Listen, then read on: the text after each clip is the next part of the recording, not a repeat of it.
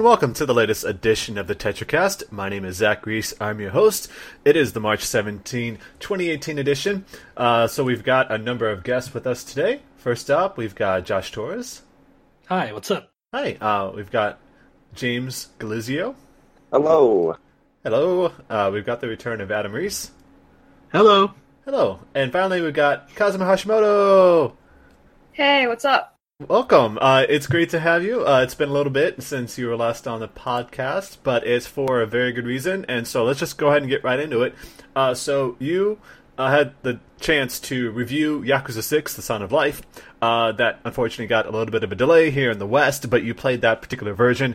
Uh, you got to put up your review well ahead of time, uh, and regardless of that whole mess happening, I guess it's because they still trust it despite the problems that they had.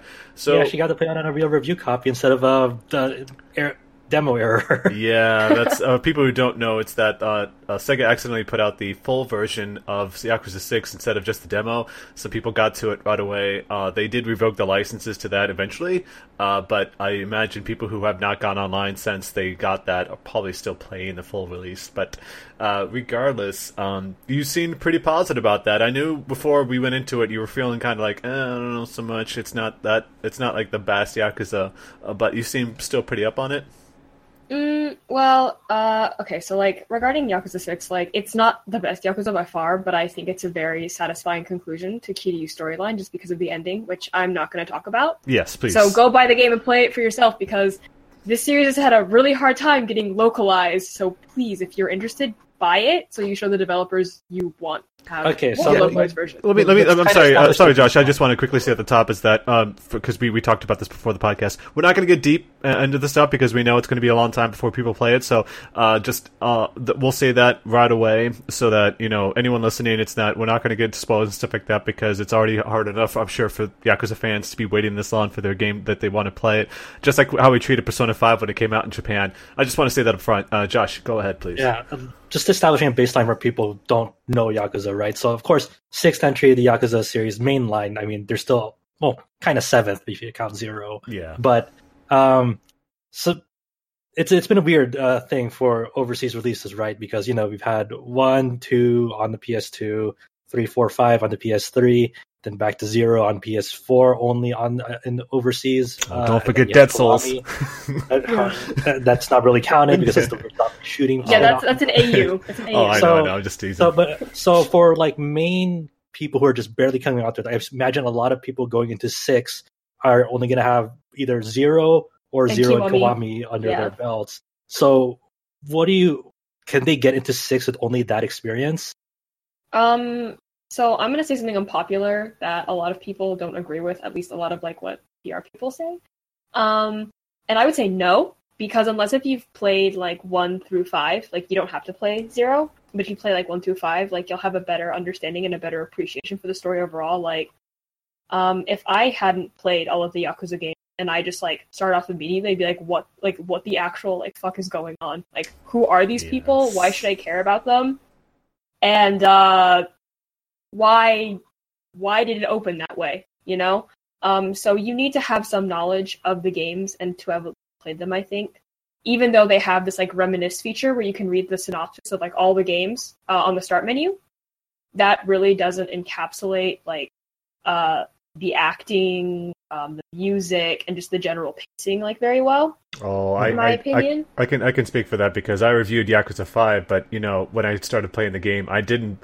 I mentioned before before the podcast that I only played a little bit of two. I didn't play three, four, five, uh, three or four, and so I went straight into five, and I reviewed that. Still had a great time, but yeah, I was completely lost to the start. I had to look up what happened in the previous games to understand what was happening. That's how difficult it can be. And, and Yakuza Six, of course, not getting to spoilers of any, any Yakuza's, but it does start off like a few months after five, or does no it start immediately no like the yeah. final cutscene Okay. of five it's just Okay. full on yeah right there It's So kind of like uh, what was it? Yakuza Four. At least like you had this kind of cliffhanger from three, from what can I remember. I can't remember exactly, but I remember something happening in that game, like at the end of it, and then four is like, well, what happened? and then I think that if unless you had that experience from three, uh, you can't really go into four with like a, a full like head full of like uh, imagining what went on. Oh, absolutely, because um, almost all of them start from like the end of one game to the next. Like, Yeah. he starts from the ending of two, uh, and uh, one. I mean, two starts off from like it, two starts off six months after one, but it starts off with Kiryu having like nightmares about the events of Yakuza One. So you're like, uh, what's Yeah. What of happened? Yeah. yeah. yeah, a lot of Well, yeah, a lot of Bad things happen. You get nightmares. That's Um, Yeah. So okay, so moving on from like what you know, what you think people should be like, you know, going into Yakuza Six. Obviously, it's kind of like the the there's the final chapter of Kiryu's arc, kind of all about the legacy of Kiryu and whatnot, and his final, you know, mission, uh, rather. And so, what makes you think there's like kind of like a not really the best Yakuza, not really up to par? I know in Yakuza Six, we're now in this new Dragon engine and whatnot. Uh, there's going to be a lot of. I know that a big focus of Yakuza Six was seamlessness. Like when you go into like a grocery shop or any of the shops, there's no like loading times and whatnot, Mhm. and like encountering battles is all very seamless. Like even though you have these technical upgrades, uh, what doesn't really make it that much better? Mm, well, okay. I like the Dragon Engine, even though it's pretty notorious. Like even in Japanese, that people say it's, it's the engine that makes people look ugly. Like it's like a joke among like that's why um when like I was talking to some friends and I was like oh maybe uh Kiwami three you know? They're like no no no no no no no we don't want that we don't want that because Oh, Mine wow. will get ugly. They'll make Mine ugly. No no no we don't want that. Um so that was kind of like a joke people were having in like the Japanese community. Um and like the developers are really aware of that but they're like oh yeah sometimes people can look kind of ugly in the in the Dragon Engine. Um but I love the way the environments look. Like I've been posting screenshots on my Twitter and the some people were like, "Wow, I had no idea these were like in-game screenshots. I thought these were photographs of uh, Kabukicho." And, yeah, it's a uh, very very pretty game. Oh yeah, it's that absolutely gorgeous. sure. Um, there are some holdups with the like non-super HD cutscenes, like with, with uh, not the premium cutscenes, but more like the ones where you're like pressing X to get through them. Uh, the faces look a little stiff and kind of lifeless, but like it's it's not a huge issue to me. Um, because that kind of stuff doesn't make or break the game for me. Yeah, it's locked to 30 frames per second, but that's deal to me. Uh, the collision Yeah. can be kind of funny. Like one time, I, I was fighting one of the bosses, and he like punched me in the back of the head, and I didn't have any heat, so I hit the floor and I bounced twice and hit a wall. wow. yeah, um, Awesome. So th- Scary. that that was an experience. I was like, wow, like that. That's a lot. Um, Ragdoll, baby. Oh, absolutely. The ragdoll figures, uh, physics are crazy. Um, especially uh, when you're like just walking around uh, Kamurocho and you fight some thugs, right? And you can run into a store. Uh, and I ran into um, it wasn't Smile Burger, but it was the beef bowl place. And I ran into the door, and the glass just completely fucking shattered, Oh like everywhere. And I was like, "What just happened?" Like it, it's it's really funny though. Is that Is a that common the- occurrence in Japan? It's just you're just kind of running Punching around the a glass. grocery store, and then and yeah, I, I touched the glass and Kabukicho just shatters everywhere. Just oh shit! Yeah, it's like kind of like uh, I've seen like I think I think I saw like some video of that in action, and it just makes me think of other games where like you just like take a small step through, like, It's Mhm. impressive. yeah, they had one where someone was walking into the uh, convenience store, the M Mart, yeah, that's the one. and they yeah. just yeah they just kept walking against the um the stand with all the chips, and everything just exploded off the shelves. Like Nice. completely exploded. it's like some physics test or something. hmm Yeah, that's, yeah. that's Um, awesome. So I in Yakuza Six, there, there's been kind of a I don't know if I, if I'd say an upgrade to the battle system because I know in uh I know a lot of people are used to like you know the new this uh, the style system from Zero, which kind of carried over into Kiwami. But Yakuza Six seems to go back like in a old school Yakuza with just one base style on Kiryu. What do you think about so- that? Uh, I like it. Um, I know I've talked about this before too uh, in one of our other podcasts, but um, having one style like it doesn't bother me because it's a lot like Yakuza three through five, where you just have like style or even like two, uh, where you just kind of upgrade like your core stats. So for Kiryu's like strength, defense, agility, HP, and spirit, and um, and that kind of like uh, creates different paths for you to upgrade skills and get like your basic lower heat moves and everything. It really is a lot more limited than the previous games. Like you can tell that there were there were definitely um, time constraints with this game, even regarding that. But I'd say the combat feels really really solid, and uh, Kiryu's charge attacks are really good. Like he doesn't have his usual string anymore, where he does his like four punches and goes into the overhead kick. he has Yeah. to like stop and charge that now because he's like super old. How So old is like this dude now? nice. uh, in in Yakuza uh six, he's uh, forty eight. He's like now he's like fifty. Like people were like drawing fan art for like his fiftieth birthday. Everything was really cute. Aw. Um, yeah, they were like, "Happy birthday, Kiryu-san!" Like it was really adorable. Um, but uh, yeah, he's 48, and like you can really tell because he's definitely not as fast. Because I've played uh, Kiwami 2 as well, and Mhm. the combat is way faster in Kiwami 2 because he's younger. So it's a really noticeable difference. It's kind of neat. Uh, Yeah, Mhm. it's kind of neat. Do you, do you have to like uh take like any like heat pads or anything to like kind of help him, you know, settle down, feeling the the the pain of old age? Is there anything like that? oh no, no, no! You just have Gotta go Rise Up instead. So That's what I was thinking. So- no, no, no. Uh, you can just go to the gym. You can uh, enroll in Rise Up because they had a uh, real life cross promotion with Rise Up. They were like, "Hey, if you sign up with us, you'll get Kiryu's body in 30 days." Oh man, So that- I don't want an old body. They're gonna age you.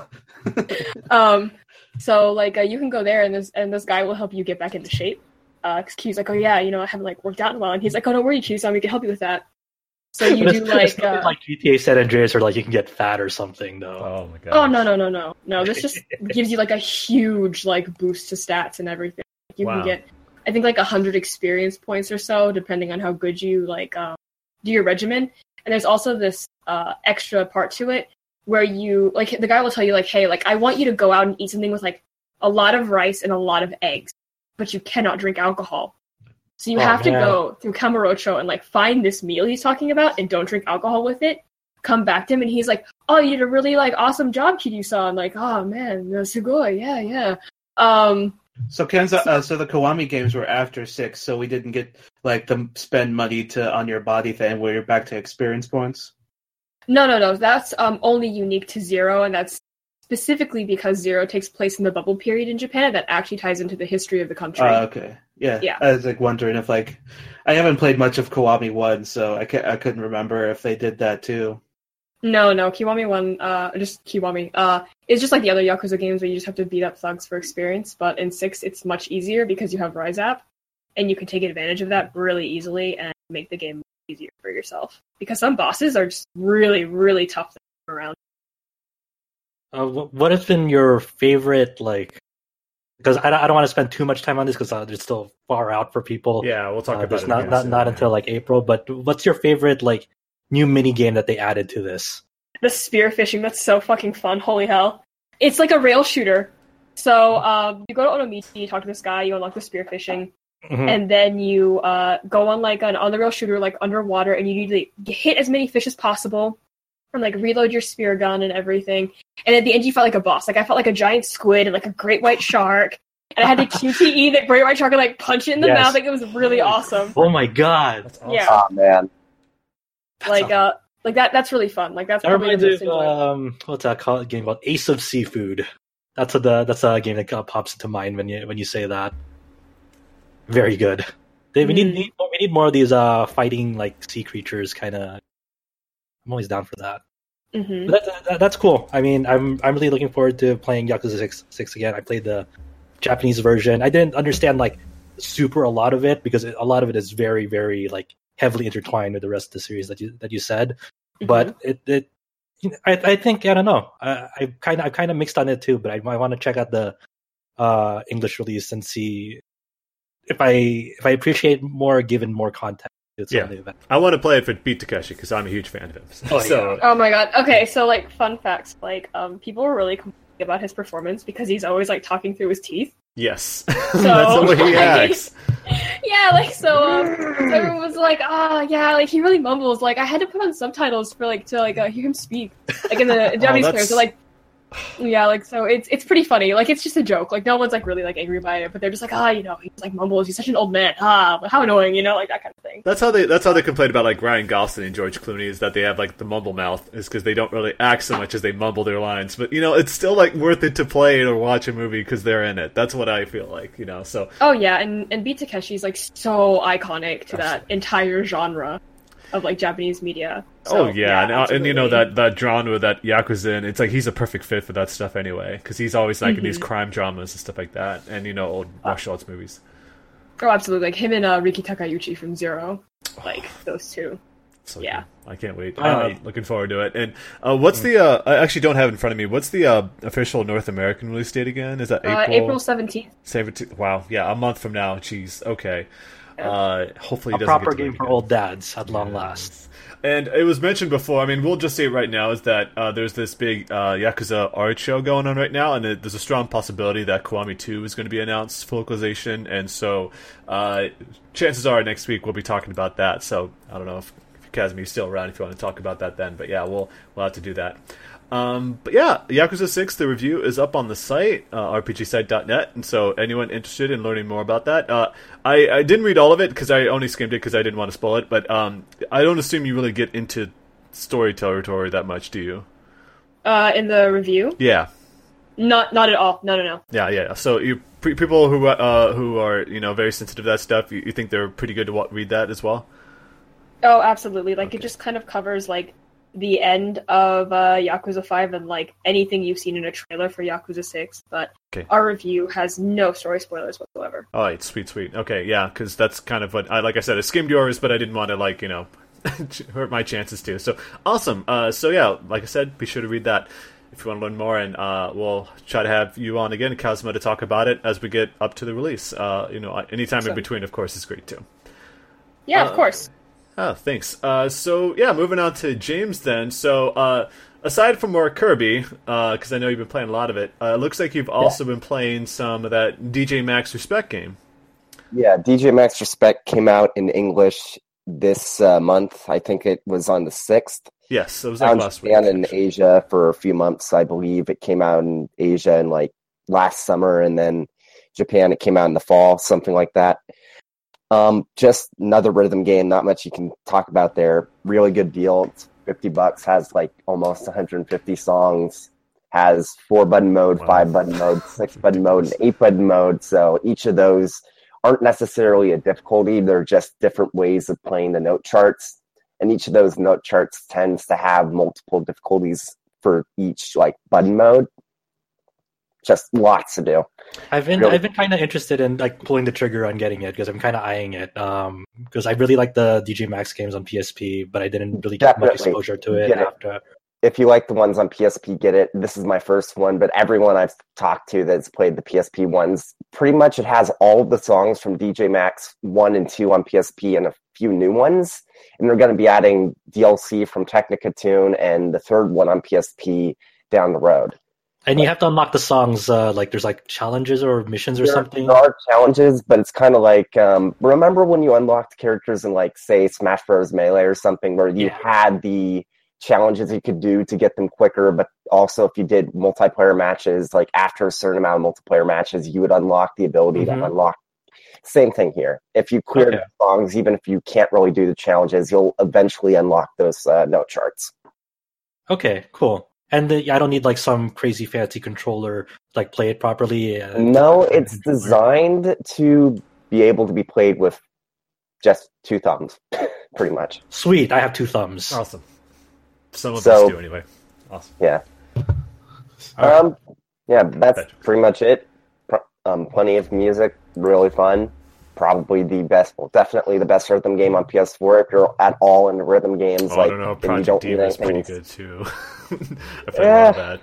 so, uh, Project Diva is good, except the one problem with it is ever since I played the arcade cabinet for Future Tone, I can't go back to playing it on PS4. Uh, yeah, I mean, I, I actually highly prefer it on the Vita, uh, especially because it was so much easier to play, uh, getting like those tones, especially with the small real estate. Uh, but yeah, it'll be the best rhythm game until maybe the Persona Dancing games comes out. But we'll see. we need that. another DJ hero. That, that's what we need. That's yeah. Let's the full kit and everything. Oh, that was Yeah. really good. yes, that was pretty good. Uh, you know, those are I think those are pretty expensive as it is. But yeah, DJ Max, respect. Uh, Um, Max respect there, guy. Amazing. should I talk about like Kirby Star Allies a bit, or should I talk about Night in Woods? Because those are two other games I really played this week. I, I want to hear a little bit more about Kirby Star Allies because I haven't heard much about it. But Yeah. ever since it came out. Okay, so the reviews hit a few days ago, and a lot of people noticed that the reviews were slightly lower than the previous 3DS games, them being Triple Deluxe and Planet Robobot. Um, I don't feel like it's really fair to kind of compared the two because they're, well, I'm saying the two because Robobot and Triple Deluxe are basically similar ideas for gaming, and Star Allies is different. The whole thing about Star Allies is that there's more of a focus on having these AI or even actual like multiplayer companions.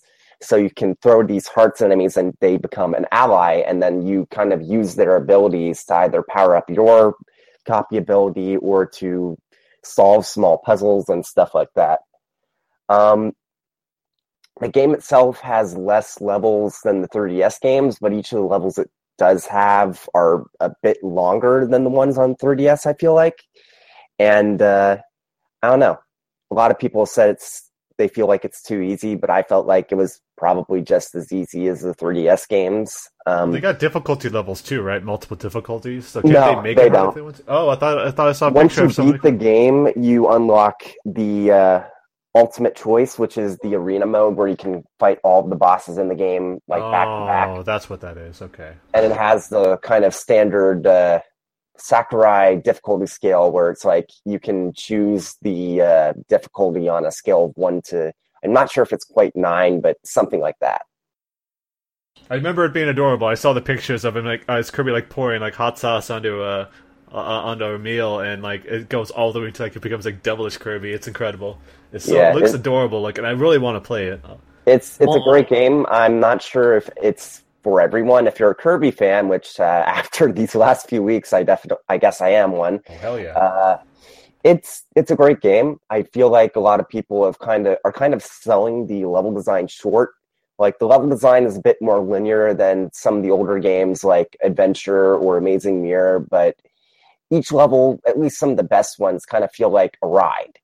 It, I guess, a good way to kind of okay. Here's a good uh, good way to kind of explain it is if you've played the newer Donkey Kong games and how each level there isn't really any exploring in it, but there are like small like detours and whatnot, and then it, how the level kind of flows and stuff like that.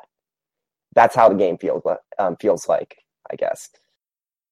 Is uh since it's like kind of like more multiplayer focused, I know you can have like AI uh with you. Yeah, it's whatnot. multiplayer focused, but I don't. I feel like a lot of people are saying that you need multiplayer to really enjoy the game. I don't feel feel that way. I didn't play it multiplayer yet. I feel like the AI companions just being there livens up the game just a Mhm. little bit. I'll definitely say that the best part about the game is the second half. It feels like the first. Okay, the first three worlds are basically a tutorial, or at least well, the first two and a half worlds, and then the end of from the ending of World Three through en- through World Four. It's just amazing. Don't want to really spoil anything, but Mhm. it's uh, a lot of callbacks to previous Kirby games. So that's something the series always does. Um, especially, I will say, especially coming from having just finished Superstar, World Four and Star Allies was very, very uh, interesting. And um I don't think, this- I don't think people when- come to Kirby for the story anyway. So when you're when you're playing with, with uh you know when you're doing multiplayer with someone else, is it only, only local multiplayer or does it Only also local. online? Okay, all right. That's The cool. Then. Yeah. awesome. Um, I will say again, don't want to spoil anything, but there's a bit of a gimmick to the final boss fight that's really, really out there for a Kirby game. It's like this is happening in a Kirby game. Okay, Kirby pinball. Well, well, early uh, Kirby games there had that shooter pinball. mode, so that's cool. so Kirby Yeah. Oh. DJ Max, respect. oh, that- okay, there we go. Now, mean, now I'm on yeah. board. I'd be totally down for that. So yeah, just more, just more Kirby and DJ Max respect. Awesome. Uh, is there anything that you've got coming up that you were going to be playing though? uh, I'm not really sure. It's kind we're kind of hitting a slow point in the year where there's not too many games coming out. Backlog at, time, at baby. least reviewing RPGs. Yeah. Um, like I said a few weeks ago, some friends have been getting into PC gaming and uh, they all bought the Humble Monthly bundle since I told them, well, if you're getting, if you just got a PC, that's probably the quickest way to get a good batch of decent games to play through. So, uh, I've been playing a bit of God Eater 2 with them, and I'm going to probably keep going through it with them. Sweet. All right. Thank you, uh, James. And so, Adam, uh, I know uh, you uh, were trying out that TERA beta for, I assume. Did you play on the PS4 or the Xbox? I played on the PS4. Um, so it was like a little different. I mean, I was I, I joined part of the technical test, which was more like closed invite only, and back then I by the time I thought about playing it, I like I opened it and it said, "Oh, beta's over." So this is uh, the, last week was like the first time I actually got to try it out on consoles. Um, it came with the usual trappings of like trying to transfer their interface into a more gamepad friendly one. Like the uh, PC version of TERA does have uh, somewhat P- uh, gamepad support, but it doesn't like try to tailor it around a gamepad like you know like a Final Fantasy 14 does. Uh, so like when I got into the game, um, I hadn't played the PC version of TERA for like I guess a few years, like back when like the Elin was like being a little bit more focused on was getting like Reaper class and uh, all these other uh, things that they seem to be fixating on that race. That, uh, as some of you may know, the Elin class is the one that little girls with that are actually really old and uh, Korea and Japan seem to have a fixation on that kind of idea. Yeah. But um, so it was the draw of the game, pretty much for a lot of people. It's yeah, the, yeah. It's the character and designs like that. It's also a, source of a lot of controversy, as you can tell. News articles written up about that kind of stuff, and yeah. But so uh, I got into the game. I um, there was this new intro that I was like. The reason why I was mentioning I haven't played it for years is because they apparently like I only found this out by like uh, checking the PC version later. But yeah, they changed the introduction. Like before, it was like you just start off in this like um, it, like almost like World of Warcraft, where you like you just start in this one location and you start moving along and taking quests and finishing them. But and uh, it wasn't really much of a context for what you were doing besides like an opening introduction and some uh, narration. Uh, but now they have you started on this island uh, that's like got this huge tree that's like almost like a world tree, kind of Yggdrasil or however you pronounce it. And yeah, so, yeah. So uh, what you have to do is like oh, I, I first tried uh, the Slayer class. Uh, actually, I think it was a Berserker class. The because I felt like you know that was like one of the uh, classes on PC that worked well with the gamepad, and I thought like I don't want to like jump into the deep end of the gamepad, uh, how it it feels like on a console. So I tried something familiar or something easy on like that can fit all the gamepad buttons and. Uh, it was fine for a while. Like you know, I, I went through different like there was a lot more story going on, and uh, they'd have you um, pretty much uh, walk from one place to another. They didn't really like it was very very linear. There's tutorial, no like, basically. Yeah, yeah, it was a tutorial and telling you about all the different things you can do, like telling you, okay, uh, go to this part of your menu and select this and do that and mm-hmm. uh, learn this skill. Uh, the problem with that was that like as expected of a beta, there were problems. Like uh, whenever I went into my inventory, sometimes like I think it happened like sometimes I felt like it was half the time. Uh, it would be stuck with loading the inventory and to the point where I had to close out of the game entirely and reopen it. So it's so a beta, I, basically, is what I heard. Yeah, the trappings of a beta. So I had to deal with that. Uh, I also had to deal with um, like sometimes when I was talking to a certain NPC, uh, I would uh, some the game would like go to that PS4 error screen and crash and like I don't know if like I haven't played the second beta yet, but that was just uh, to a certain point I gave up on the game. Like betas on the PC, they like sometimes crash and stuff like that. But with the console version, there was a lot more steps involved getting back to where I was, like opening the game, loading into the main menu, loading to the server selection, loading to the character screen, and then selecting my character, and then loading into the game world. Compared to like a PC version where it's like the launcher is still there, I can click it, and it'll go take me directly to my character. And plus, my PC loads faster, so it was fast. It was nice to do that. But yeah, so after all that, like, um, I got to the first capital city. It was uh, everything's like the main menu is like the everything's sorted into like categories of what you can do on the menu. Like you press start and you have this kind of almost like a cross media bar, like PlayStation Three kind of thing, where it's like, oh, interesting. That's a weird way yeah. to do a menu for a game yeah. like that. Yeah, it's not like uh, the one menu and then you toggle through it. It's just like, okay, this is inventory and go down to this and and uh, uh, I at first, like I said, tried a berserker, and then eventually, like I wanted to try like uh, one of the newer classes is a brawler class. At the time, like uh, for those who don't know, uh, last week, or actually, I think yeah, during the a few days ago, they introduced the male brawler class. Like before, it was like they were they're still doing their thing where they concentrate mostly on the female uh, characters. Like they had the Valkyrie character, and it could be female only, and Elin gets like Reaper and Gunner and uh, all these different classes that are female only. But this time they finally introduced like a male cl- eccentric class. I mean, it's just the male version of the female brawler, but they finally let males do it. Yeah. And uh, with the gamepad, it was like uh, quite nice. Like you, uh, the controls were a little different between the PC because I tried it after. But like a uh, right trigger, you're just doing all these punches, and then left click is, I mean, left trigger is both like either you want to counter, which is like their version of blocking, or it like uh how do I explain this? Like you do with Dynasty Warriors, if you do like a certain attack, and then after a while you can press one of the uh, the special button, and you do a different attack each number of X presses you do. Yeah. Uh, kinda or like square that. presses. Yeah. It was. It, was, Yeah, it sounds like like it's very combo based. It's what it sounds like. yeah, like. a brawler is like very combo heavy. It's like uh, uh, if you time your blocks, you get like a perfect defense. Or if you so I like I didn't have to move out of the way. You also get this kind of rage meter you build up, and eventually you max it out. You can do this kind of strong like multi hit combo all at once, and it's really damaging.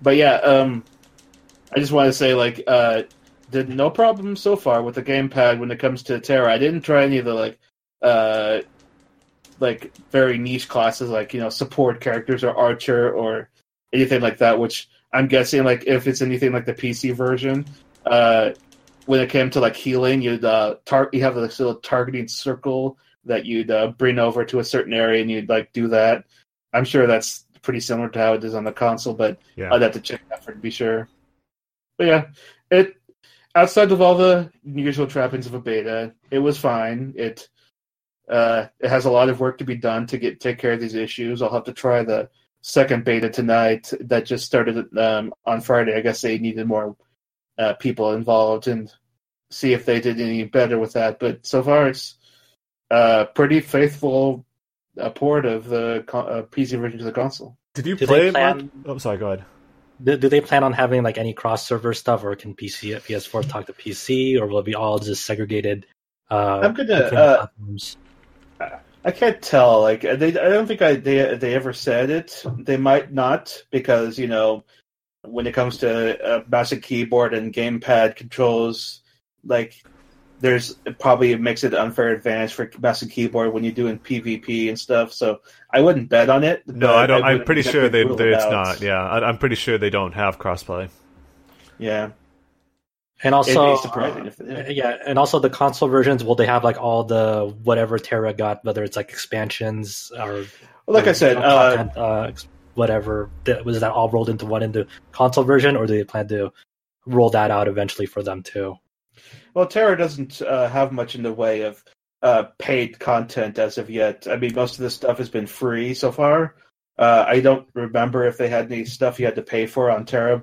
They usually just like uh, British. There's obviously a VIP kind of service. You can, if you pay for it, you get like certain features and like a boost to your character and things. So things it's kind of like Guild Wars 2. It's like a one-time Yeah. purchase thing. buy to play kind of thing. Yeah. Uh, Okay. no, no, it's not. Um, Oh, it's it's like a sub. You get a mount um when you Oh. subscribe for like fifteen dollars a month, but you don't Oh, get a boost. Yeah, you oh, don't. I, you I, don't I got confused for a second. I, I was like thinking of like a little too far, but yeah, uh, the PC version It's like since I'm a founder, I get that stuff anyway, so I don't have to like founder just because I played it right at the start, so I get that stuff anyway. But I wish there so was some a, way to there's like a VIP subscription program. yeah, yeah, just a way of like paying to have like some kind of uh, better features, and obviously like uh, Cosmo said, just uh, have those features like the mount and uh, obviously probably some boosts to your like experience and uh, maybe some other um, in-game items. But I don't know if they're going to do with the beta. If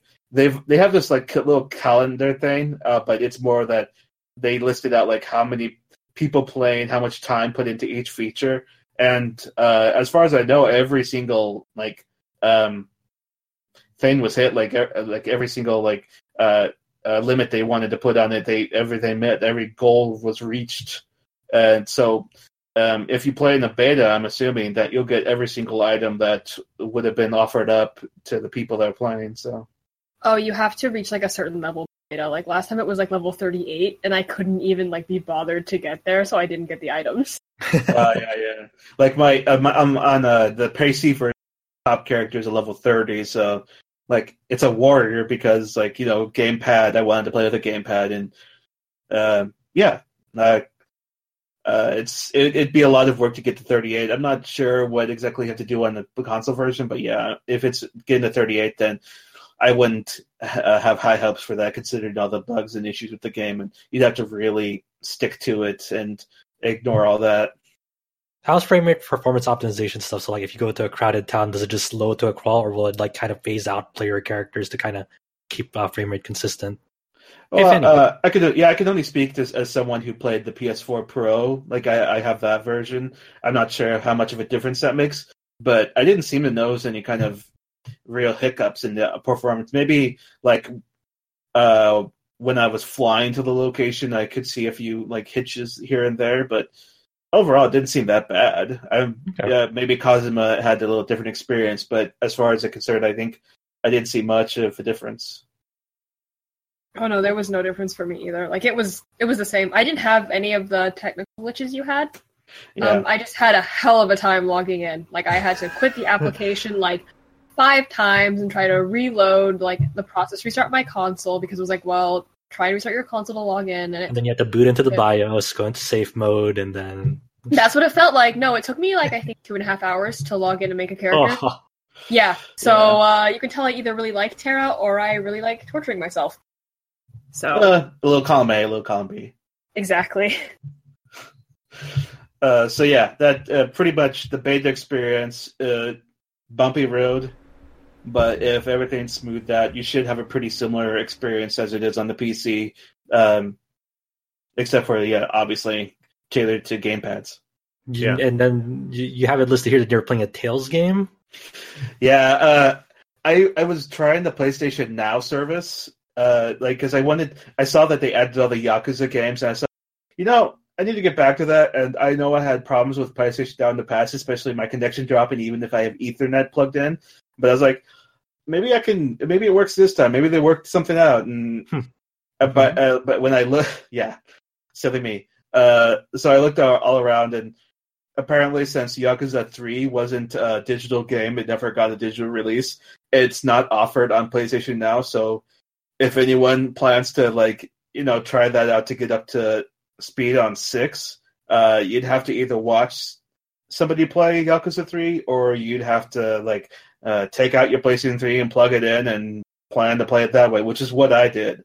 I uh, found my PlayStation three, I plugged it in, I was like, "There's all these games on, that are not on PlayStation now. Like none of the Tales games except for uh, what was it? Um, what are the recent ones? Does a Zestiria? Oh, yeah, Zestiria, okay. Zestiria.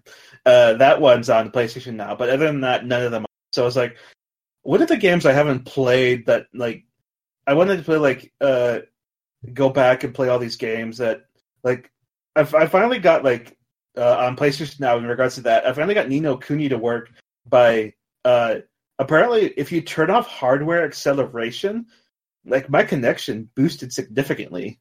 I don't know if that's just a fluke. Like uh, if I was just having problems before and now it just happened not to have any problems this time. But when I got in there, I didn't notice a difference in quality much, except for you know like maybe some slow down from time to time because of the service. But yeah, so when I opened my PlayStation 3, I was like, I went into my cabinet and I looked at all the games and I was like, you know, I'd never beaten like I can't. I was gonna play like Xillia because I never got that far in it. And but I was like, I've never beaten Graces F, and I feel like I have I like I kind of like that game. Like some people don't like it, but I like the story and the characters and uh, some of the voice acting and things. Like so, I decided to plug that back in. I haven't gotten back to where I was when I was playing before because I had to uh, delete some stuff off my heart, uh, my PlayStation Three. To I was planning on selling it, so but uh, this so uh, when I um, I'm getting pretty close to where I was before. But yeah, just blame PlayStation now. I'm not playing PlayStation Three. Yes, That's the real answer. at least yeah, Tales of I mean, set that- that's got a good combat system, so that helps it. yeah, Yeah, I, I, I like Grace's uh, Backflips uh, for days. That's all I remember from that game. Yeah. It's uh, It's I didn't really, I didn't really like Like- anything else from it except its combat system. That's Yeah, how I. that's- what that's. It kind of reminds me of like Secret of Mana-ish, where you like you, you can't keep attacking because you'll slow down and like you'll your boun your attacks will bounce off. You have to like guard and wait, and then suddenly your attacks can penetrate armor and stuff and guards and stuff like that. So it's kind of a unique system. I don't think any other Tales game tried that. Uh, I'm sure there's probably a good reason for that, considering how different it is. But it seemed fine to me. Yeah, I, I uh, uh, just like Josh, that was like pretty much the only thing I really liked about Tales of Graces, except for some of the characters. Uh, but Uh, yeah, I, yeah. I just uh, when I always think of that game, I always think about that dumb flashback scene of them carving into that tree. When they were that's yeah, kids. and the fact that the the kids are better voice actors than the adults. That's also Yeah, that's true. yeah, yeah, I, I understand. I do pretty like good. how I do like the uh, combat style of the main character, though. I like that kind of uh, sheathed, unsheathed combat style. I forget what it's called, but it's like Eido or whatever it is. And like, yeah, I'm sure like in Vesperia he kind of does that, but it's like you uh, attack with the scabbard on, and then you can unsheath it and do a lot more damage, but you're um, opening yourself up to a lot more damage, that kind of stuff. it so, cool. Uh, yeah, it's kind of like the thing you're you uh, like uh, kind of like uh, Rurouni Kenshin or something, where you like grow up thinking like I'm gonna fight with just the scabbard, and then I'm gonna everyone's gonna be so freaked out when I unsheath my sword for the first time in so long. Life is like an anime. Uh, is what Yeah. I've heard about that. So, Weird. Tells us like an anime. Huh? oh my Yeah. god. It's funny because that, that's how they get them out so quickly is because they don't have to worry about that stuff. They just make it an anime, which is like they churn that shit out all the time.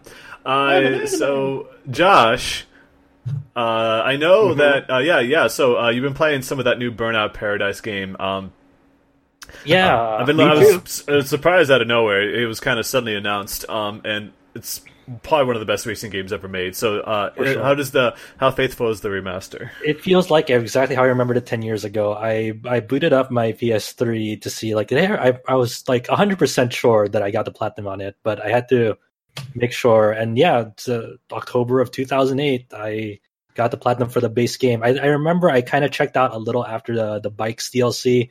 So Yeah, Burnout Paradise. Remastered uh, is kind of a, a nice, neat all-in-one package of all the all the DLC, like the Back to the Future car, the Big Surf Island, and all the all the that toy stuff cars and yeah, the the toy bikes and cars, the mm, uh, all for forty bucks. And I was like, you know, I I, I want to go back and see if like this is exactly how I remembered it. I kind of am itching for like a good arcade racer, and the only ones that can really get close to the Forza Horizon, but never manages to quite scratch that Burnout Paradise itch. Yeah, I think the last one was like Need for Speed Most Wanted or Hot Pursuit even. Like those games like uh, were really good, but after a while like they started becoming more simish and, Yeah. and started like uh like the the second most want like well not the second but the like remake of most wanted didn't have the camp feel of the first one and Yeah, because a lot of its soul. Burnout Paradise is very much an arcade racer. A lot of the, like all these cars and vehicles kind of they they, op- they operate like toys. They go really fucking fast. Like a, a lot of games uh, really can't match up to the feel of like speed that uh, Burnout Paradise uh, had back in the day. You had the you know your your nos, you kind of zipping through streets, and Yeah. a lot of it was like learning Paradise City itself. It was one of the early you know games that really emphasized and made a commitment to seamlessness is seamless worlds so uh there are very uh you don't have to like go into like a menu often like say if you want to join an online match you just go flip to the d-pad in real time and then it'll like match you up to a server without actually taking you out through a menu itself it's all like as the game is still moving so that that still all works is of course the servers are lively now again uh, to do the free burn challenges and it's it feels good. It feels good to be back. Um, it- it's very smooth. It looks sharp. Um, they didn't do too much with uh with the visuals.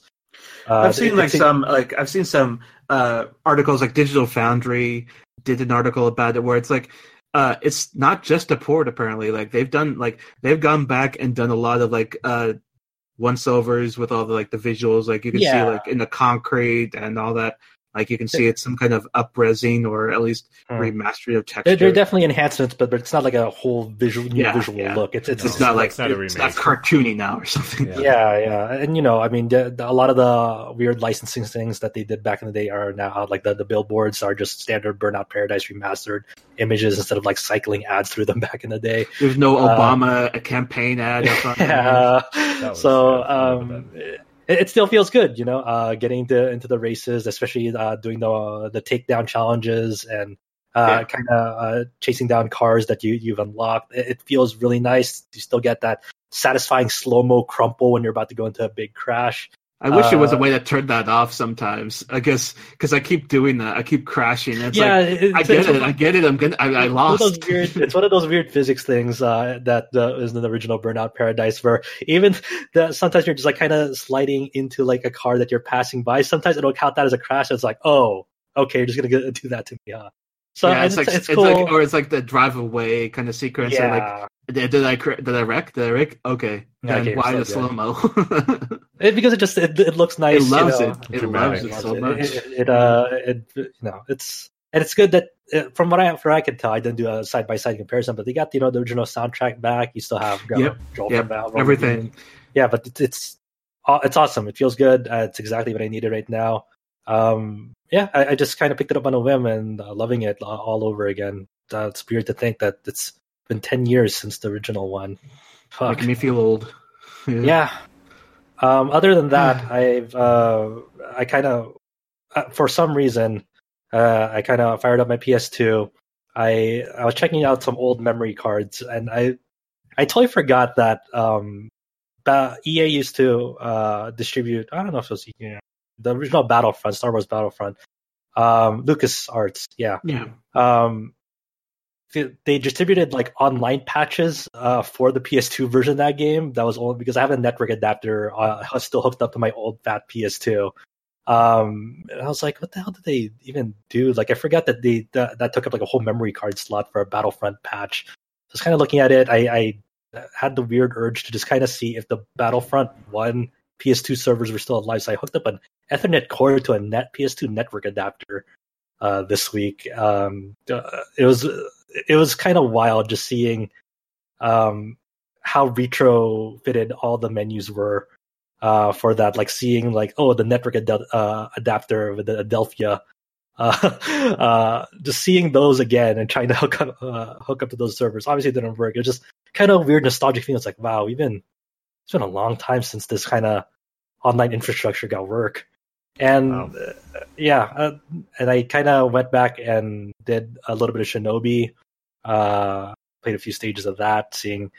I, I don't know. I just, I just uh, oh, yeah, that game was- Shinobi. Yeah, that game was hard as hell, but at the same time, it was so satisfying when you're able to do Yeah. it. And you look such like such a badass. I remember that I got to the point where I fought like a blind swordsman, and I could not get past that part. It was such a challenging one because you had to learn to dive between all the little robots in order to build up your combo. Because the higher your combo, the more damage you dealt, and then you're supposed to complete the combo by darting back down to the samurai uh, on the ground in this little narrow uh, corridor uh, like a little like like a hallway really, and you had to finish it off by attacking him. But like he kept hitting me at the right spot that I lost my combo Wow. entirely. It was such Yeah, a challenging game, but it was fun. It- it- yeah, Shinobi was uh, like the not not the old ass one, like the PS2 reboot one. Um, yeah, yeah.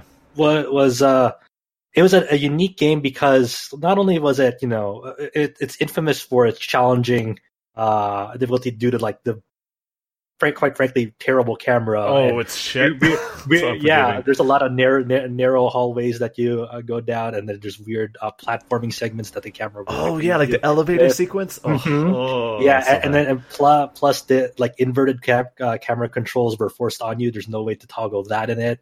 Um, it, it was a whole bundle of weird ass shit. But it, the the way it kind of d- did um, cinematic uh, action, like anytime you went into an encounter, you had like these uh like Japanese like orbs, like kanji orbs that would uh like signify how many enemies you're going up against. And then so a lot of it was kind of like uh chaining kills together to get like a, a like a weird cinematic dramatic camera finish.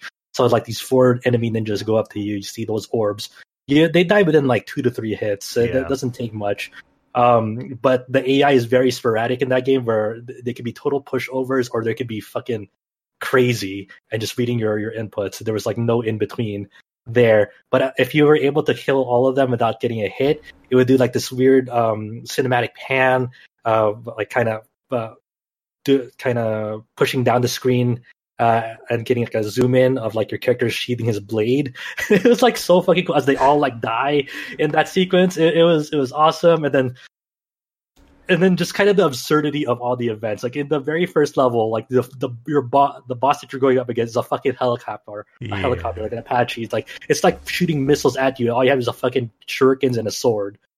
It was pretty badass, and all the all the while, felt I love the teleport badass. system. It's so much fun. Yes, the, the the little after images you you, you leave as you like dart around, and, and, and like just remembering the weird limitations. Like you have a double jump and a dash. You could you can do a dash, but only one dash in the air per per double jump. It was it, it's kind it's re- it was really really like just amazing to go back to it. I I, I kind of. I don't know if that's out, like offered on the uh, digital PSN store for or whatnot. I don't know what the status for that is.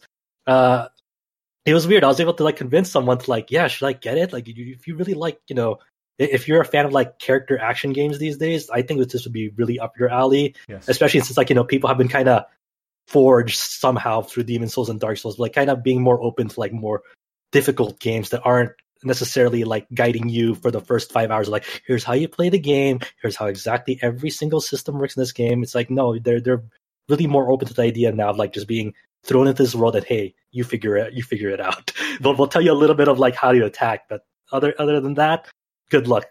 We're counting on you. Yeah. you know. It's definitely Uh, left on your own devices, and that's what's kind of Mhm. fun about it. Yeah, so it was cool going back to that. But other than that, I um, I haven't really uh, dabbled too many other new releases. I might be. I, I'm kind of looking at this uh this synthetic uh indie game that just came out. It looks like a kind of an isometric uh action game, but I might check that out. Mhm. And yeah, uh, but other than that, all I'm waiting for is uh, Ni no Kuni 2 uh, next week. That's a good transition because that's what I'm going to talk about. Uh, so Mhm. yeah, the preview for Ni no Kuni 2 uh, went up. Uh, uh, was it Monday? And so I can pretty much talk about everything up until chapter six. Uh, or I should say chapter five. In fact, I'm looking Is at the embargo right now, so I can talk about it and offer up my impressions.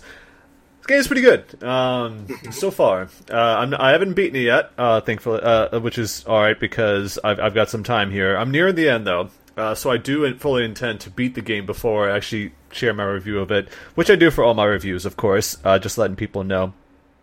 Uh, the game doesn't feel as long as the original Ni no Kuni, which I think will be a good thing for some people. Uh, but just generally speaking, I've been having a good time with pretty much everything that this game has to offer. Uh, from the the visuals, of course, are great. The voice acting so, uh, so far has been pretty good. Uh, the combat is much improved upon the original. Uh, it's definitely much different here. I can't render any final judgment, of course, until I beat it. Uh, and you know, there's still some issues that I can see people having with this game. So uh, I don't know if you guys uh, have any uh, questions about it, but generally, I- go ahead. Yeah. So I actually like fired up the first Ni no Kuni a few days ago, trying to remember how the battle system went, and that was a weird kind of like turn-based at the very beginning, and then you kind of choose like each character had a like this. their three Pokemon or familiars with them. Yeah, and there's this whole familiar breeding system. But once you actually took control of either the character or their familiars, it would uh, transition into a real time kind of state where you can move around and then issue commands to either the character or familiar that you chose, and then they'll do it. But then at any time, you can switch to another character or familiar.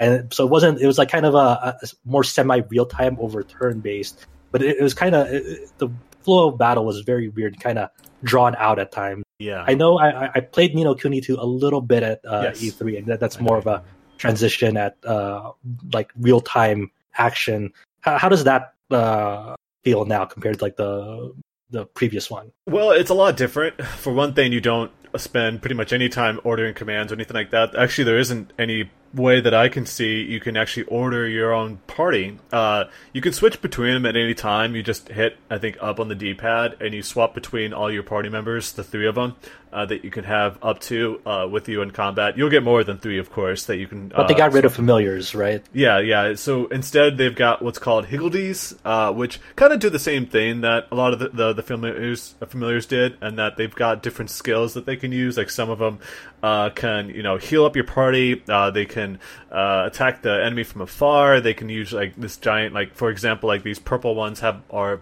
uh, have the dark elements. They're all based on elements, and so this like the the dark uh, ones have like this giant like psychic ball just kind of nuts that, that what, what it can do. Some of them it can even turn into a cannon and fire cannonballs at the enemy. Uh, so there's some kind of you know slapstick humor there with some of that stuff too. Uh, but a lot of that is mostly just running over to where they're at. Whenever they have like this little um, circle uh, like you have to activate by just you know for me i'm, I'm playing on the ps4 because it's also coming to pc uh, so I just you know hit the X button when it when they're when I'm over them, and they just like do those abilities that I just mentioned. Yeah, they're like Outside of that- like, huddle up together. Yeah, do yeah, yeah. But outside of that, you know, they're attacking. You know, they're not like just doing nothing while you're just hanging around Okay. while they're hanging around. So sometimes they're sending off like projectiles. Uh, uh the uh, ones that can heal you, they they're you know healing you every now and then. There's no, I don't know if there's any sort of um, uh, timing or anything like that. They just kind of do it when they notice a party member's low on health, which is pretty nice to have. And they can heal for quite a lot. Uh, like sometimes I get like a full health, sometimes, and I'm not even at the point of the game that I feel like that would be really necessary. Uh, so, I mean, I will say that the biggest bummer about that is that they don't really have any personality. Uh, they all make the same noises and stuff like that. The only difference is that their design is slightly different. I mean, they're all sprites, but their color and their shape is a little bit different from each other. None of That's them are it. Puss in Boots. I'm sorry. None of them are no Puss in Boots. No, and that's the biggest bummer, right? Puss in Boots. Uh, I missed that guy. Uh, but yeah, it's. I mean, they they all serve the same purpose. So yeah, they're, they're kind of like they're just slate. You know, they can be anything uh, pretty much. So that's a real bummer. I think uh, it won't hurt my review really uh, or my final impressions. I don't think because that's like okay, uh, I I miss them, but at the same time, the combat's so much better because I don't really have to focus on um, you know micromanaging a lot of them or ordering them around. Like at a certain point in that game in the original, it's that you're just using Oliver most of the time and using his like high powered spells. You're not even really using your familiars much at all uh, at some point because he's so overpowered uh, as you get into like the the later end of the game. Uh, here it's it's a lot of like it's kind of like a Tales game almost. Speaking of which. Uh, you're just running around uh, attacking enemies, mashing with the square, or switching over to the triangle for the heart attacks. Uh, and then every so often, you're using your magical abilities that you can you can throw in for good measure, and of course with the higgledies. So there's a little bit of a, a strategy to it, um, but you know for the most part, it's just uh, whacking away at the enemy until they're dead. Uh, so you know, I think that some people might have issue with how mashy it feels. Like uh, you know, uh, Josh, you mentioned you played the demo, so uh, they did like these challenges that you'd be fight- fighting some bosses at some point. And I know Andrea also covered the game, uh, and she had the same complaint where it's like you're you know you're stronger than the boss, and now it's just kind of wailing away at it until its gigantic health bar goes down until it's dead because you're not really having much difficulty with it. Um, I'm sure that Um, uh, there'll be a spike though later on. So I don't want to interrupt or anything, but they Oh. just announced uh, Kiwami 2. Ah, see, that's we Yeah. kind of figured that would happen. Did they announce any? Like, August, uh, yeah, August 28th. oh, so just like Oh. the original Kiwami, one year later. Nice, nice. It's- Cool. And I know you played Kiwami too, so how's it? This uh, is- Like, PS4 only, I think. yes, PS4 only. Okay. It's using the Yakuza 6 engine, right? Yeah, Dragon the Engine. Dragon Engine? Yeah. Is the mobile game using the Dragon Engine too? Oh no, it's literally just like a gachapon game. Oh, okay. So, I thought it like yeah, scaled or it- something. Oh. No, no, no. It's like a it's a visual like uh like motion graphic. Oh, okay. Well, that's that's totally different. I for some for some reason in my head I thought it was just be like a straight up like mobile version of like a f like kind of like kind of the Final Fantasy. Uh, what's what was that crazy Final Fantasy phone game that came out like a couple years ago? I'm totally blanking on its name right now. It's the one that's like a Mobius.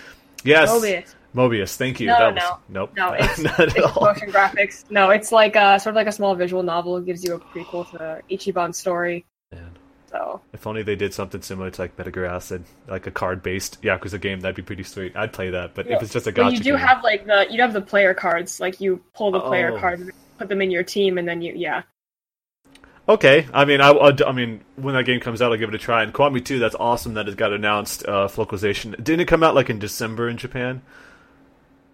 It came, yeah, it came out on December the seventh, which is when the the event actually took place in the game. Oh, So yeah, wow. it came out. Yeah, it came out on the day. Yeah, the game took place at the point. That's so. pretty awesome. Like if you obviously picked it up at that day, that that's really cool. I, I like that idea that it's not like far flung future crap. It's like in the here and now. I mean, Yakuza obviously doesn't really need to be that kind of serious, but I know like for example, like XCOM was the same way. Like it's like oh, it's 2005, you know, or whatever, like 2010. It's not trying to be something crazy. Uh, but that's Gosh, a kinda- cool feature. Kind of crazy how quickly Kiwami 2's coming out. Yeah, they're more serious about that clearly, and they know how big the West has made the series.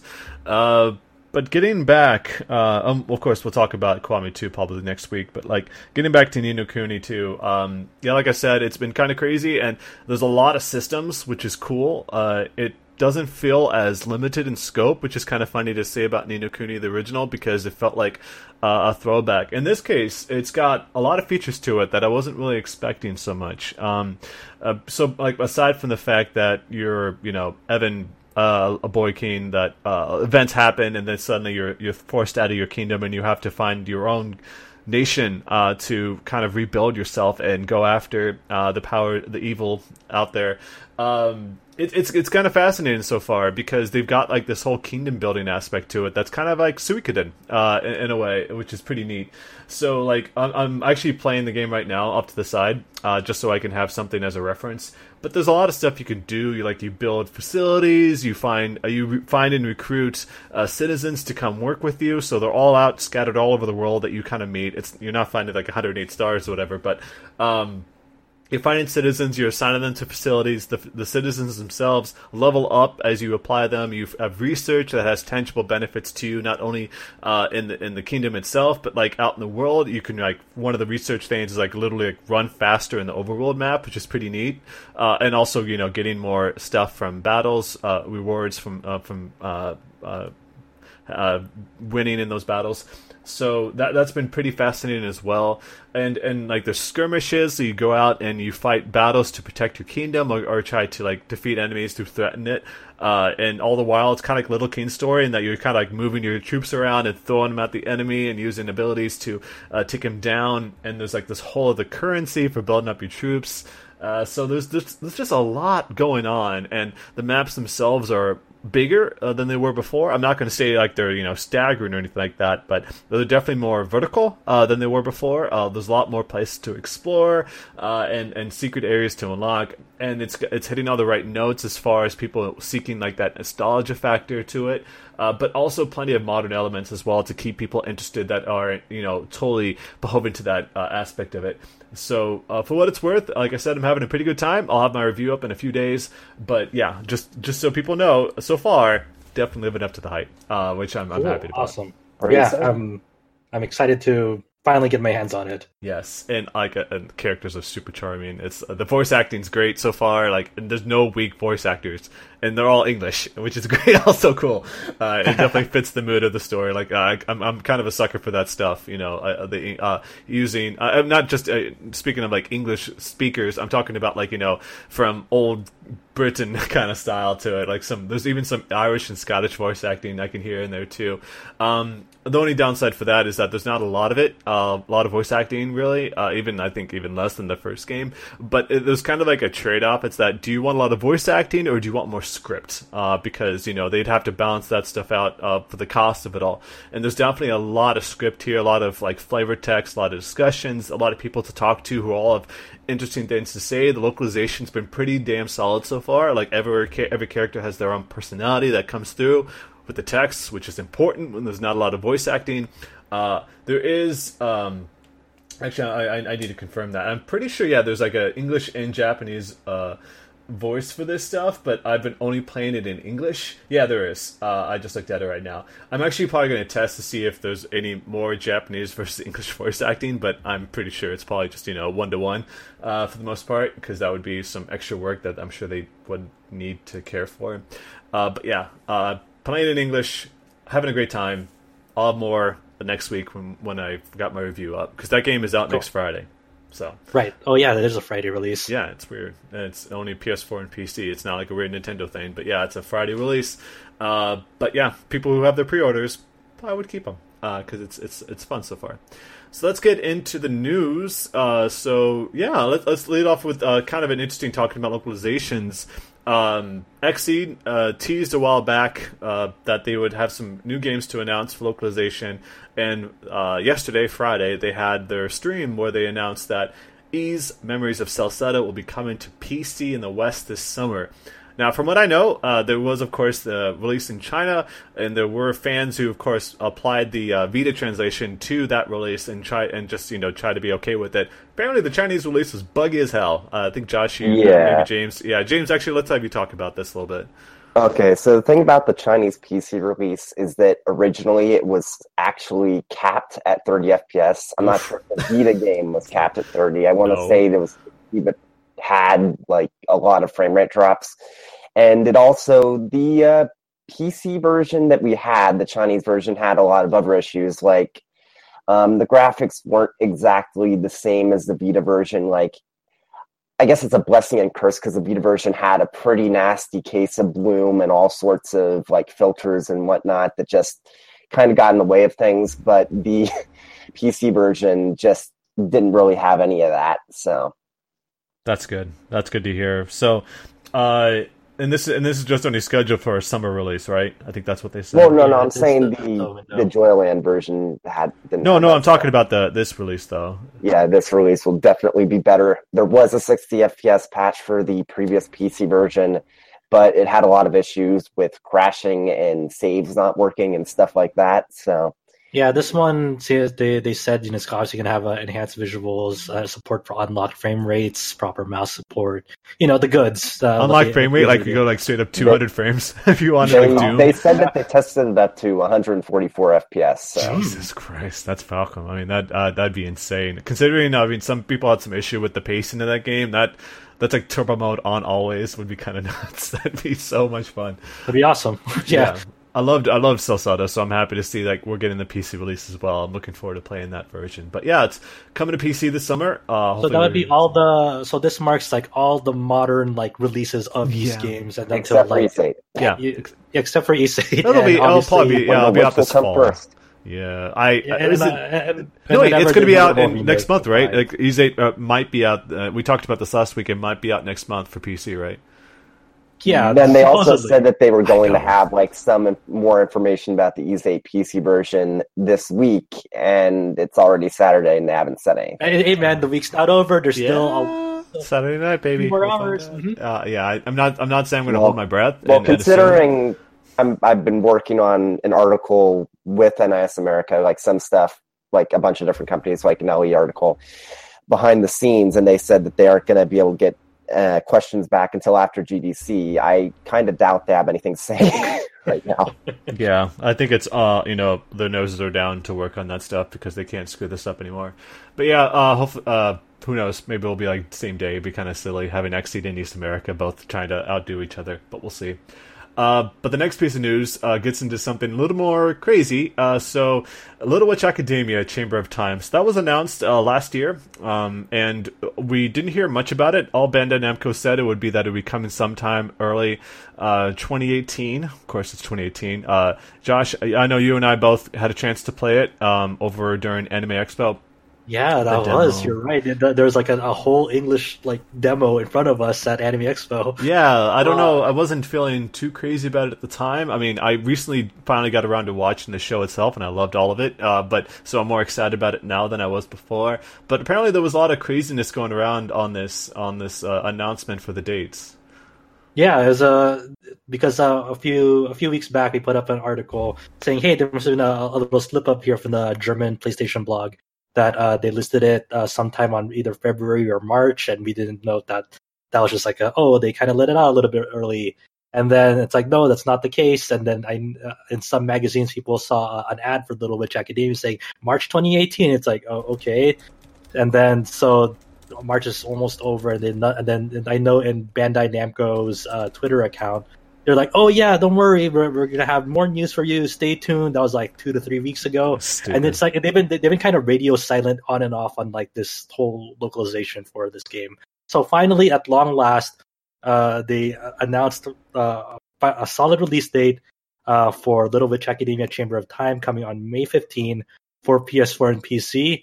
That seems like a little late to America, uh, but I, mean, the only the only time they ever put a, like an actual release date out there for the public was spring 2018. So it's still kind of there, but at the same time, it I feel like it just kind of missed that golden window of like February to March for everything was kind of still laying low. And I don't know, that's kind of weird. But the, hey, at least we finally got news that'll be up. Uh, but once again, PS4 and PC both will be released the same day. Hopefully, that'll be the end. There'll be no delays, and everyone's happy. Hopefully. Yeah, I, I'm I'm I'm hopeful for it because it's you know I, I being a fan of like the Dragon's Crown games, coming hopeful for that. Um, and if I'm not mistaken, isn't that like the same day as Strange Journey Redux? And so like we've got I- like this weird. It's May's getting kind of popular now. Yeah, I don't know. Um, I, I don't know the release date of Strange Journey Redux. I think it's top of on- I think it's on the I- 15th. I think I think Dragon's Crown Pro is around there. Dragon's Crown Pro. I think isn't that also like the same day? If I'm not mistaken, I'm gonna look this up because I'm gonna. Yeah, I, I know. I, I'm pretty sure Strange Journey is also there because I remember it being like the middle of May. That's the, from what I remember. Uh, but the the fact that you've got Little Witch Academia and yeah. Dragon's May, Crown May Pro, 15 is Dragon's Crown Pro. Uh, It is? Journey. it's yeah. they, Atlus is putting two games out on the same day, and then Little Witch comes along, and they're both like, okay, so yeah, yeah, yeah. You're right. Yeah. Hmm Oh my god! Because Little Witch is. Academia, people don't know that's also a side scrolling beat 'em up. so with RPG stuff in it, so it's just like Dragon's Crown. This is May is getting kind of stupid now. it's I don't know. Uh, oh yeah, I totally forgot. Legend Heroes Trails of Cold Steel 2 Kai was coming out the end of April. That's weird. All right, but yeah, uh, that's that's that was announced. Finally, we got a date for that, and I'm, I'm hopeful to have more to share about that. But it's kind of funny that was the German PlayStation Blog because there's a lot of German stuff in that series, so that's kind of funny. Um, let's move into the next piece of news that we've got here. It's actually kind of a big one, and James, obviously, you can speak to this. Monster Yes. Hunter World, uh, they finally revealed their screen update news, uh, which is dated for March 22nd, which is the next Thursday. So, uh, how how how big is this? This seems pretty substantial. I'll say that it's both bigger in some ways than I expected and smaller in some ways. Hmm. So the only new monster we're getting right now is Deviljho, and he seems to be pretty substantial in the in the sense that, from what we can tell, he's probably going to be a uh, at least the event quest where you first fight him is going to be a hunter rank 50 requirement, which means you're going to have to be pretty far into the game to be able to hunt him. And Oh, uh, Yankee Hunter rank 50. There's an event quest on the event quest schedule right now that's HR 50 that very that comes out the same day that he's first available to hunt. Oh fuck! Okay, I'm like ten ranks away. then. But I have been hearing rumors. I'm not sure if this was official or not. Maybe Kazuma has heard, and she can uh, he can say something. Sorry about that. That's so bad. Um, that he might be available in any high rank hunt, um, kind of like uh, Bazelgeuse is right now, something like that. Uh, yeah, they mentioned that he would be actually like kind of roaming around. Um, that he'd be able to like go through certain maps, but I'm not sure on the specifics about that. I just kind of remember, I just remember it being mentioned really brief oh, during the stream. I'm just not sure exactly if you, you can see him outside of his event quest. I'm just not sure what the requirements for that are. Okay, so oh, let- it's, no, have um, it's a, it's high ranking. Hi, any high ranking mission. So I Uh, was right. So basically, Yeah, any, any high ranking. yeah. In fact, there is a, I believe there is a turf war between the two of them, Deviljho and Bazelgeuse. So Okay, so, so let's kind of, let's kind of run down. So we have a, this big spring update thing coming to Monster, Monster Hunter World, uh, coming to March 22nd. Of course, as you mentioned earlier, Deviljho uh, is coming as a free. There's a free update uh, with new weapons and armors for off of Deviljho's materials. They also, uh, you know, announced a lot of like uh, uh, buffs and fixes for all the weapon types except like bowgun, uh, long bowgun, and I think it's both bowguns. I can't remember off the top of my head. Um, but not, nothing's really getting like nerfed uh, essentially. Um, yeah, Good. it seems Well- like from what I've heard that almost every melee weapon is getting a buff in some way, but the ranged weapons aren't. Okay. And also the the big one for a lot of people is they're finally uh, allowing you to uh custom fully like re-customize your character with this hunter's grooming ticket Oh, good. item. good. Yeah, so That's so instead of instead of just like just tweaking your eyebrows or hairstyle, You can uh, after consuming this ticket, you could do whatever you want with your character, like remake your character. You can even change the sex of your character, so you can go from female to male and vice versa. If you wanted to check out like you know the armor sets and what they look like at the with the other sex, and also um, this hunter's grooming ticket, they're only gonna give everyone one uh, as of this updated, and future ones you'll have to pay for with real money. Um, as of the time being, uh, there's no uh, announcements on what kind of price they're going to uh, put on that. So if anyone uh, wants to remake their character, make sure that you really want that new look because you cannot do uh, recustomize them again without actually spending real money. Yeah. And also the- shit. I don't like that idea at all. yeah, I'm not a big fan of that, but at least they're giving them uh, us an option. And also, um, just miscellaneous things like reducing load times. A big one for a lot of people, a lot of multiplayer groups, is now after each hunt, they're going to give you the option to return to the Gathering Hub. And the Gathering Hub was the only place where you can see other player characters uh, before going into a mission. Yeah, um, we don't have it listed here, but there is also a secondary update that's coming in April, and it's supposed to be some sort of spring festival where pretty much every single event quest is going to be available for you to do during a certain period, and then there's going to be all sorts of other things like the Gathering Hub is going to be spring themed. There's going to be a lot of flowers and whatnot, and even the quest receptionists are going to have different outfits and whatnot. Oh, cool. When you say that all the event quests are going to be available, are will they also reintroduce like the ones that uh, were in Horizon Zero Dawn that people I have do not know about I that. hope I. I think they said that there were some slight exceptions, but pretty much all the big ones. Like if you've been playing the game for the last couple of weeks, you might have noticed that there have been these event quests where you can hunt like five or four monsters at once, and they had a higher chance of giving you the crowns, which are necessary for the trophies or achievements. And so those sorts of quests, stuff like that, are going to be available. And I do believe the Mega Man Palico quest is going to be happening concurrently or something like that. I- So I'm- there's like might there's kind of like a big celebration again. Like Yeah. if, if you took a break from Monster Hunter World, like if this is the time to get back in.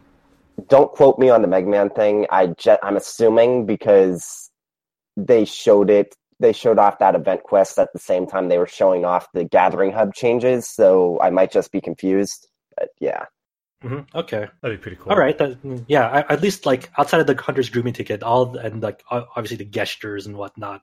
Um, Oh my god everything- gosh, all everything the is free. gestures they over the top. All Yeah. the dances. That's good. And also, the the uh, they also announced that uh, Monster Hunter World's going to have a collaboration with Devil May Cry. Uh, there's going to be a work a little similar Da- to featuring Dante from Devil May Cry. Yes. Yes, exactly. Uh, it's, it's look the outfit is like DMC one Dante. It's gonna function a lot like the Street Fighter one, where you do these event quests to unlock his armor set. It's all gonna be like a all in one bundle deal, kind of like I'm assuming it's going to be also like the Street Fighter Five one, where if you want to get the gestures for him, then you have to pay for them. Which I'm fine with that. And uh, it looks like uh, like the the weapons are the charge blade, I believe. Yeah, it looks like the charge blade. Kind of seems like a bit of an odd option to go for for Dante's sword. I feel like the long sword would have fit better, but eh. it, it looks nice, looks stylish. That you guys should uh, check out the trailer. It lo- the Yeah. whoever made that trailer was fucking spot on. It's Yeah. awesome. It's They uh, they know their Dante. uh, Yeah. So awesome. And And, uh, Did they yeah. uh, did they announce a release date for that, or did they just said it's happening? Uh, I do not know if they announced a release date. I don't think they did. Okay. If not, be- then not. It's fine. yeah, I don't think I don't think they did. I think they just said that there would be a collaboration coming up with details soon. If I'm not mistaken. Cool. Awesome. So yeah, that's that's big news for Monster Hunter World. Obviously, it's still pretty substantial. Uh, like there's still a huge community of people playing that game, and so it's still a great time to be jumping into that. Um, especially with all the content we've got on our site to help new players uh, who aren't uh, familiar with the series at all, or need some help just trying to start things off, or high level content as well. We've got plenty of that on the site too. So people need some guides, be sure to look those up. Uh, James, I know you've been working really hard on that as this Cosmo. So Awesome. Um, yeah, and then we've got some. We only got a few more pieces of news here. Uh, not a whole lot to discuss this week outside of a lot of localization announcements and such. Um, but we've also got uh, Fate Extella Link added a new Yeah. servant. Yeah. Uh, as uh, uh, people uh, known, uh, Fate Extella is getting a sequel called Fate Extella Link. Uh, this is kind of the the Fate game that came out uh, early last year that had like the Dynasty Warriors style uh, kind of combat. uh, over the past few weeks, they've been kind of uh, touting, "Hey, like all the the base roster from the first Fate Extella is coming back." Uh, obviously, the the big allure of this one from the get go is like improved visuals, combat, and whatnot. Like it looks way better. So now they're starting to roll out uh, some of the more new characters, and the and the first character that they announced is Robin Hood uh, of the Archer class. He's from Fate Extra originally. Um, people who've been following the Fate Extra anime adaptation called Fate Extra Last Encore, uh, you know, uh, are very familiar with Robin Hood. They went over some of his episodes, and it looks it looks good. Um, they'll they'll be announcing a, a new character weekly and whatnot. So hoping if you have a favorite, better cross your fingers that they're in. So it, it could be anyone at this point. Um, but there, there's not a whole lot of news Yeah. uh, out of that. It's coming out in uh, early June, I think June 7 in Japan. There's no um, announcement of a localization yet, but I'm sure chances are pretty good. Yeah, I heard it did pretty well, even like on the Switch, of course. That it did yeah, well that's there. right. It came out on three platforms: PS4, PC, and Switch. And Switch had all the DLC from the get go as well. So it, looks like you know, I, I think that there's a strong chance we'll see an English version of that. Yeah, I imagine it did pretty well though too. Like I heard like a story recently about like this indie developer that uh, they were barely making any money on Steam, and then they put their game on Switch, and it sold like twenty times the amount. in, oh yeah, like, I a think that was uh, Blossom Tales, I believe. Yeah, right? yeah, yeah. It's it Yeah. just goes to show like uh, a platform like that uh, that's still pretty people are excited about. But you know, it just means that um, there's a pretty strong chance they can localize this game Mhm, based on yeah. the success of the first one. I'm sure like it did great across all the platforms that came out on, and I'm sure there'll be like multiple editions like before. Um, Yeah. hopefully hear about that soon. And of course, we've been posting that stuff on the site too. Uh, then we've got the first signs of the Shin Megami Tensei Liberation DX2 coming to the global market. People who don't remember, that's the mobile game they announced uh, last year, and it came out in January in Japan. Yes. Yeah, so that's that's uh, that's a gacha game, isn't it? Mm-hmm. It's Yeah, a yeah, totally a gacha game. Totally a gacha game, but yeah, that's that's. I think they were teasing that a bit ago about the possibility of it being localized in the Yeah, West, but now yeah, this is more. it was like it was, it was more yeah it was more like like a one sentence thing. It's like oh yeah I, th- I think we're planning let's we're gonna uh, yeah, it's like a street. release it to the worldwide market. It was like it was it was never like a guarantee. It was like a more like a, a, a footer kind of thing. Yeah. And I was like, okay, but they finally uh, have like an official Facebook page for it and saying, hey, stay tuned. You know, we're gonna have more news for this quote unquote global market. You know, the it's the English version that you know all like SMT fans have been waiting for. They've been keeping their eye on this. Um, so we'll see. We'll see when it comes out. Uh, hopefully, you know, I, I'm I'm really interested to see what people's reception of it is uh, in the overseas market. It's a very very weird game. It's kind of funny. weird. It's it's funny that you know people are thinking about that. It's like when you, th- I actually celebrated its birthday today, but like the very first Shin Megami Tensei game, the only time we ever got to, like the first time it was ever localized was four years ago, and that was for the mobile release of that game. So like, Oh, yeah. there's a history a little bit of that uh, being on the mobile platforms. You know, it's not like it's a fresh new thing for them. Uh, not that people should think that way, but that's like that's how we've usually gotten some of these games. Um, and so I don't know what the reaction to that game will be, but hopefully we'll hear something from that soon. Uh, Mhm. And lastly, we've got uh, Geralt of Rivia.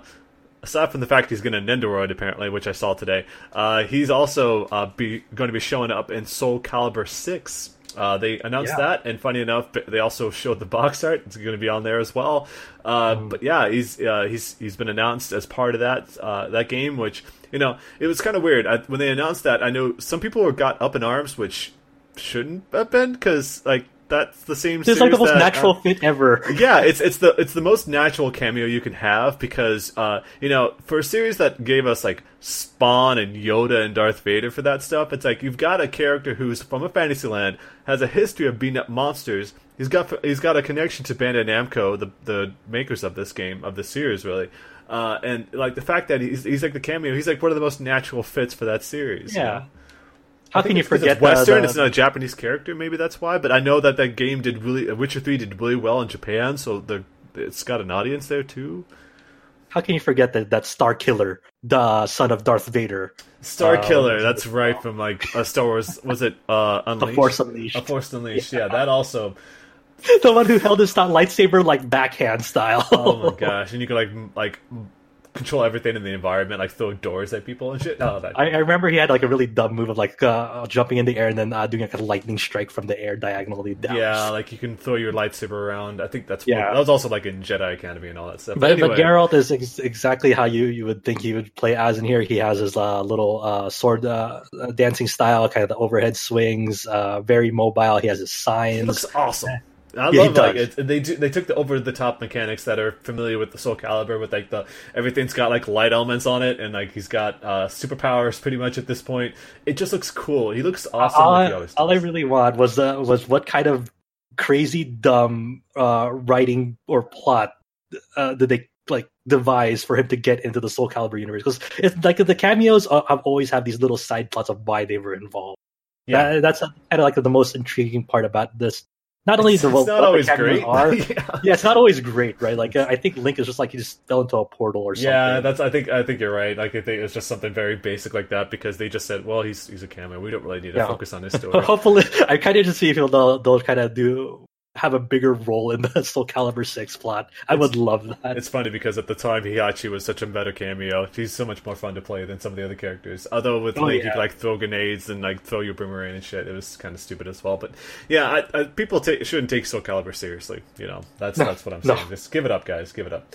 Uh, but yeah, that's that's awesome. And like I said, it's he's on the box art, so I'm sure like even a lot of Witcher fans that like they'll buy that game simply for that, and that's just how it is. I don't know any Star Wars fans that got it for Soul Calibur for their cameos, but you know, I still have a a, a Soul Calibur shirt uh, that came with the Soul Calibur four collector's edition. It has Mitsurugi and Darth Vader on it. oh my god, I like using Darth Vader for what it's worth. I It was thought- a Sure. Yeah, so you know, I think Yoda was kind of overpowered because he was so small that you could like it was hard to hit him. so Yeah. you, you had like he used an odd weird. job in Goldeneye or something. Pretty much, Yep, and I think exactly. he's he was probably banned from competitions because of that stuff too. But yeah, uh, as with Yeah. most D- DLC characters, Finally, finally, like a like a decent cameo character that fits. I think the the other one that really only almost kind of fit was Ezio in the last one. Oh my gosh, what was the what was the game that had um Kratos uh, from God of War? Oh, the PSP one, I think. Yeah, the PSP Soul Calibur game. Destiny, I think. Yeah, God, you just think about the history of that series. It also had like a free to play version. Like you don't remember these Oh, yeah. things until long Yeah. after it. It's and there was like that weird action game that you ran The around. Wii in. game. Oh, the Wii game. Oh god, that's We had to take care of these rolling boulders and logs or whatever. yeah. I, I'm just to say, scary. like I'm glad Soul Calibur's out and you know uh, back to its true form. And you know I'm looking forward to it because I, I used to really play a lot of that game, especially like three. I played a ton of three, so hopefully, hopefully that'll be somewhat good. But yeah, that's cool. And that's it, actually, for the news for the week. Uh, and that's it for the podcast. So let's move into what you guys can find us at. You can always find us on rpgsite.net. Uh, you can also find us at rpgsite on our Twitter account. You can also find us on Facebook on facebook.com slash rpgsite.net.